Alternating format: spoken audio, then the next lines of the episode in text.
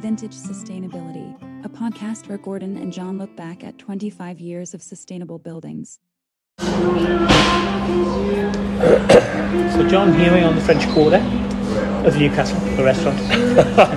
Not far from Central Square. Yes, very so, handy. can you remember why we were interested in Central Square 28, 25 years ago? Well, in the, I suppose mainly there wasn't much going on at the time. You know, it was it was um, a really interesting building. It was a conversion, not a new build. So it was the old post office building, which is So, a very refurbishment, yeah. a yeah. very substantial building. And the other thing was, it was in a bit of an oddball lo- um, location. Behind the tracks, as they It was on the other side of the tracks, quite literally, because the main office area in Newcastle at the time was Grey Street, which is a lovely sort of uh, curving Victorian street. And uh, there's an office market uh, building up on the quayside. But this was a kind of deserted place, and there's kind of a van dealership uh, and other sort of miscellaneous places. So it was the most improbable office location. And you know, it was a brave investment because it's now become the Stephenson Quarter there. It's Yes, all been yes. developed out in the past 25 years. Big hotel, Crowne Plaza Crown made Plaza, it. so a whole lot of stuff there. So I think one of this is also that it was the, um, the first BREEAM rated excellent building yes. in Newcastle. So that's a sustainability label. Oh, here's the wine. The rest for yourself. Thank you. Gonna grab your horses for now as well. Thank you. So it's the first BREEAM sustainable label, excellent. And at the time, the BRE, who run the label and manage it and developed it, they said that the um, the effect of the label was that people would choose these buildings over other buildings because of the sustainability label. And we, do you remember, we thought, well, we, we didn't think, we didn't think that's what we would had been censored in the market. So we decided to go and interview everyone who moved into the building, some people who didn't move into the Yes. building, the designers, That was just as interesting. The people who didn't go there were just as interesting as the people who did. And I think we found that um, although it was excellent and it was rated in the brochure and it listed all about it, it seemed to have nil effect. No one seemed to really realise that it was a BREEAM excellent. So we thought what, whatever the other research had shown over lots of buildings, our single case study showed sort of the opposite. Yeah. So it was interesting, really, and we wrote that paper up um, um, for which journal was it? Journal of Corporate Real Estate. Corporate Real Estate. So, Gordon, for those who aren't familiar with Central Square, it might be worth giving a bit of a description. It was built as a sorting office for Royal Mail in 1935. It's a very sturdy building. Red brick cavity walls, concrete floors and concrete roof, generous floor to ceiling heights and two basement floors. You get a lot of building for your money here, 11,000 square metres in fact. It has been described as being neo-Georgian in respect of its proportions. I get the impression that Royal Mail wanted to build high quality for a long life. The building plan is U-shaped with the points of the U facing south. The design by architects Carey Jones converted this workaday industrial building into an attractive modern office. It's also a testament to the vision of the developer that he saw the potential of the building in its unloved, neglected state. Unattractive later additions in the centre of the U and the front of the building were demolished. The south facing U was converted into a beautiful south facing atrium, five stories high, with a sculptural open plan staircase. The south facing facade was completely glazed, and the white fabric roof flooded the area with light. The single story ex- the front of the building was demolished also to create an impressive paved square approach, incorporating a starkly modern sculpture by Sir Eduardo Paolozzi. There was also ramps down to the basement car park, another bonus.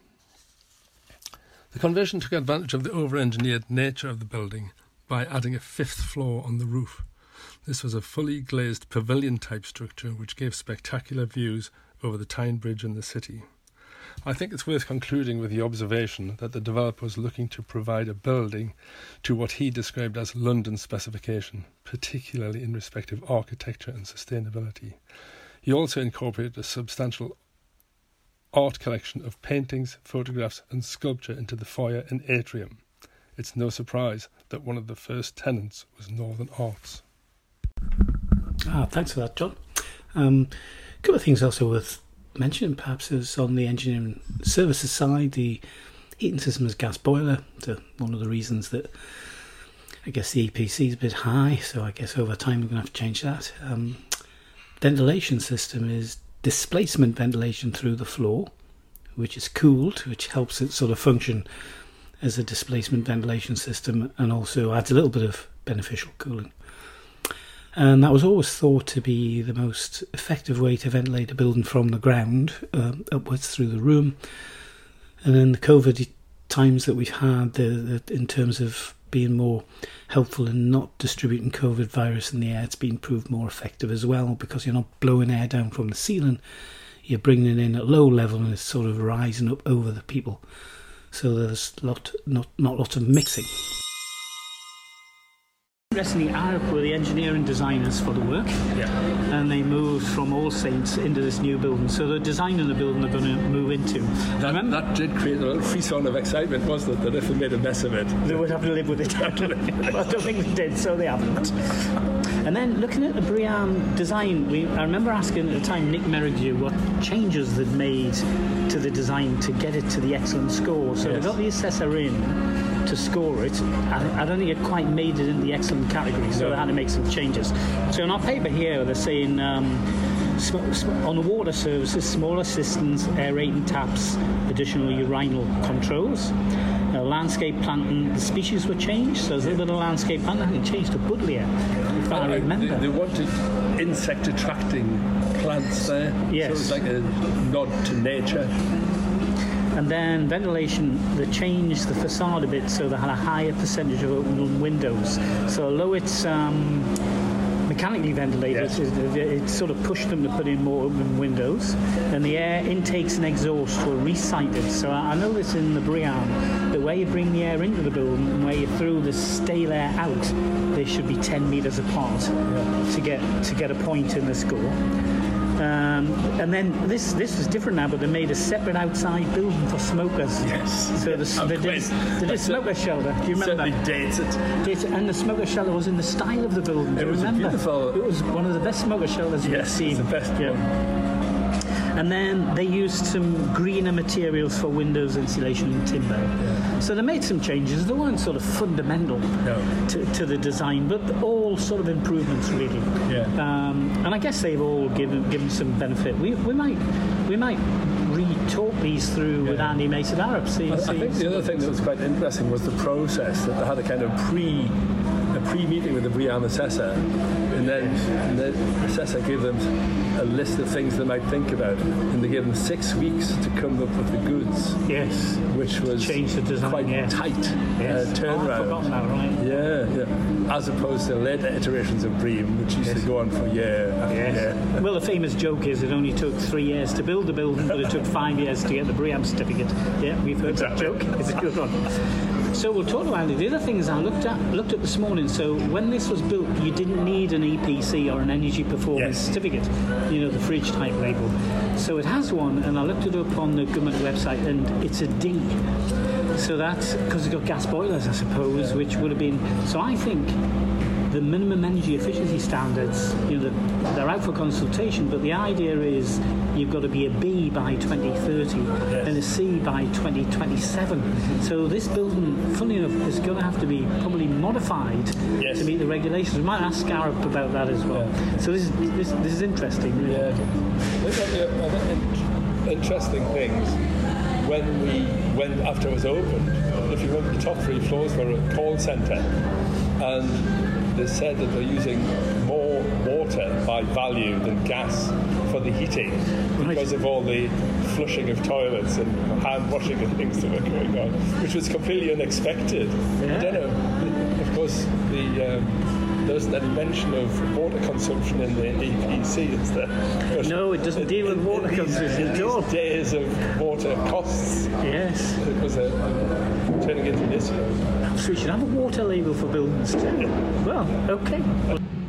So we, here we are, John, at the uh, the famous smoking shelter that was added in to meet the BREEAM Excellent. So Possibly um, the best smoking shelter in the northeast, if not the world. I think it is one of the best smoking shelters I've seen. You The were saying that's, that's the a thing that's great roof. about it is the, it's got solid walls and obviously Uh-huh. doors and windows, but the roof is a kind of a floating roof, Yes. which matches the floating roof on top of the the building itself. the building itself. Yeah, well, I guess Carey Jones, the architects, did this as well. Yeah, that's Yeah. right. And Except it, and, and, and it's got plenty of ventilation, yeah, and it would probably be a relatively hospitable place to be instead of the old bike sheds type place, which yes, normal places are involved with. yeah. But as you say, that the, the, the whole smoking thing really dates the building because, of course, you can't smoke in buildings now.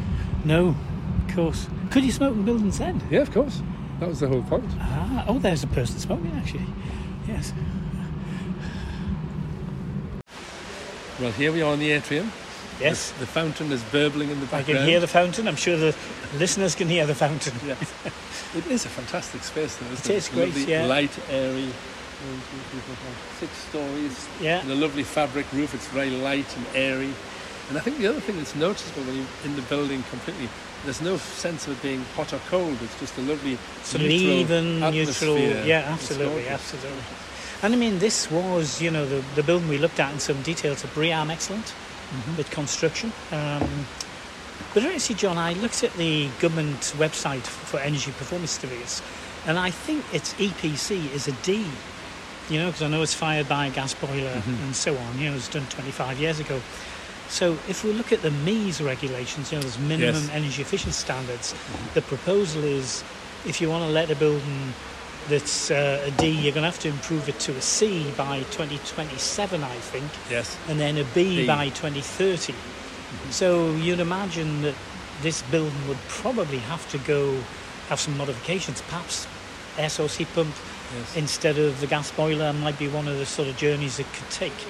Um, so the fact it's a BREEAM excellent in design has not really made it immune to this MEES regulations trajectory of improvement. But of course, BREEAM wasn't all about energy. Yeah, the, the, the thing is the MEES regulations and EPCs are, is about energy, but energy is just a small factor of BREEAM. So Yes. one of the fantastic things about this location is it's so close to the central station.